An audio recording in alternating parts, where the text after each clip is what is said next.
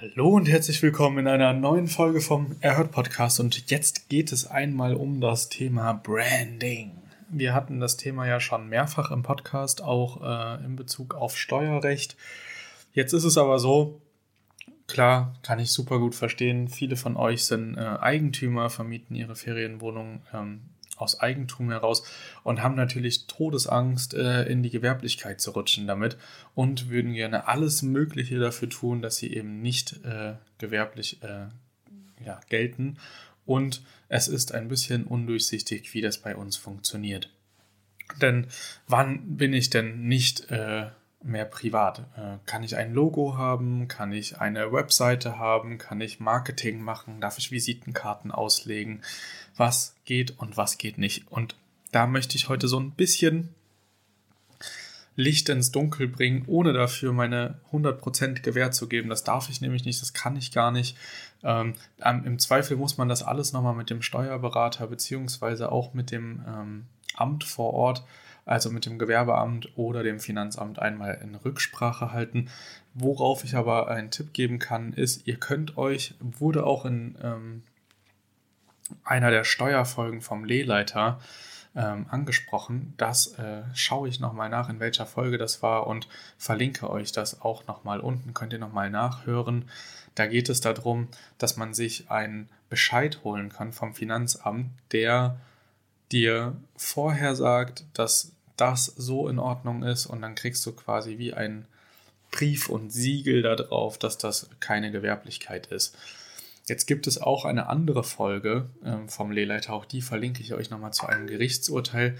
Das ist zwar noch, ähm, ja, ich sag mal, äh, kann noch angefochten werden, beziehungsweise kann noch in Revision gebracht werden, aber es ist soweit es jetzt erstmal da steht, ist es erstmal so auch gesprochen und das Gerichtsurteil besagt, ähm, im Falle von einem Eigentümer mit 19 Wohnungen in einem Komplex, der mit Apart äh, Hotel, glaube ich, sogar geworben hat, der Branding gemacht hat, der hat Marketing gemacht, Werbung, hatte eine Webseite, hatte alles, alles, alles, was man sich jetzt als Gewerblichkeit vorstellen könnte, hat nur auf die Eckpfeiler geachtet. Also hatte keine Rezeption, keine Gemeinschaftsbereiche, hat keinen Frühstücksservice angeboten. Und unter anderem ein ganz wichtiger Punkt, auch keine Gastbuchungen äh, angenommen, die binnen von 24 Stunden den Check-in hatten oder weniger von vier, als 24 Stunden. Also wenn jetzt 16 Uhr jemand bucht und dann für 19 Uhr einchecken möchte, das hat er nicht möglich gemacht. Bei ihm ging es halt einfach nur am Vortag. Also du konntest immer nur für den Folgetag buchen. Und das war auch ein wichtiger und ausschlaggebender Punkt für das ähm, Gericht, das gesagt hat, ja, hey, wenn er es professionell und gewerblich machen würde, dann hätte er eine 24-Stunden-Rezeption. Die Leute könnten immer einchecken. Das ist bei ihm ja aber so gar nicht gegeben. Und deshalb, aus diesem Grund, ist es keine Gewerblichkeit. Also, ich würde mich jetzt mal ganz weit aus dem Fenster lehnen und sagen, ihr könnt auf jeden Fall immer ein Logo machen. Ihr könnt auch auf jeden Fall eine Webseite haben, ohne dass ihr da Angst haben müsst, in der Gewerblichkeit zu landen.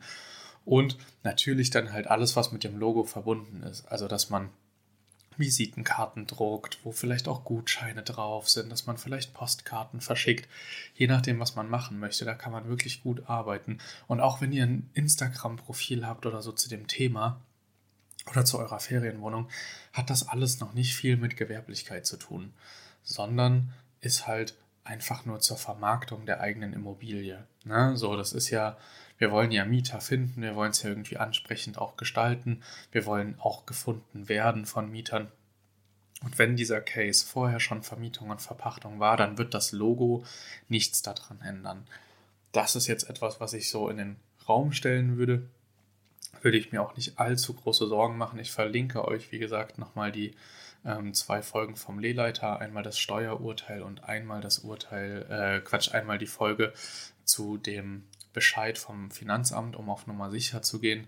Das kann man auf jeden Fall machen und ich würde natürlich auch ganz offen mit den Ämtern sprechen, mit den Tourismusbüros, was man da halt ähm, vorhat und wie die die Lage einschätzen würden, weil am Ende will ja auch keiner, dass äh, ja, dass man mit einem Logo oder so sich halt dann den steuerlichen Vorteil nach zehn Jahren oder die private Vermietung und Verpachtung zerschießt. Zumal man auch ehrlich sagen muss, deswegen ist das Finanzamt vielleicht auch bei kleineren Bestandshaltern nicht so sehr dahinter, macht es, auch das haben wir in einer Folge mit dem Lehleiter einmal durchgespielt, gar keinen großen Unterschied, ob es äh, Vermietung und Verpachtung oder Gewerbe ist, da die Kosten ähm, relativ ähnlich sind und man also das Finanzamt jetzt keinen großen Vorteil von der Gewerblichkeit hätte im äh, Vergleich zu Vermietung und Verpachtung. Also die sind da selber gar nicht so krass dahinterher und haben da so einen krassen Goodie von, dass sie sagen, ja, das lohnt sich jetzt, das krass zu verfolgen. Vor allem im kleinen Stil. Ja. Aber soweit äh, meine Einschätzung dazu. Ich äh, kann auch jedem wirklich nur empfehlen, arbeitet wenigstens mit Kernfarben. Ne? Also wenn ihr eure Webseite gestaltet, macht es nicht zu bunt, macht nicht zu viel, außer euer Motto ist wirklich Regenbogen und bunt und cool irgendwie. Aber ähm, genau, sucht euch ein paar Farben, die zusammenpassen, macht so eine kleine Corporate Identity, fuchst euch da ein bisschen rein und dann wirkt das alles auch professioneller und cleaner, ohne dass es ähm, an Menschlichkeit und Authentizität verliert.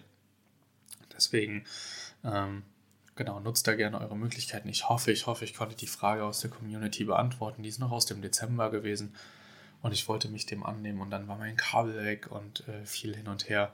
Genau, aber soweit ähm, meine persönliche Einschätzung. Und ja, ich hoffe, ich konnte euch damit nochmal ein bisschen Mut machen, auch ähm, selber für euer Branding nochmal was zu tun. Äh, Gerade jetzt in den Zeiten, wo es alles ein bisschen ruhiger ist, hat man ja echt die Zeit, sich auf ähm, ja, den Gästeansturm dann wieder vorzubereiten. Ich meine, wir machen uns viel zu selten bewusst, wie äh, in was für einer sehr, sehr beschissenen Situation wir gerade stecken und wie gut es dafür doch aber eigentlich funktioniert. Und ähm, gerade diejenigen, die jetzt vielleicht sich auch äh, trauen zu starten oder schon gestartet sind, merken, ja, es ist schleppend und es erfordert Energie und Arbeit, aber irgendwie kriegt man die Buden ja doch quitt und ähm, hat damit jetzt nicht allzu große Probleme und das ist in einer Zeit, in der eigentlich nichts schlimmer sein kann für unsere Branche, doch irgendwie echt Gold wert.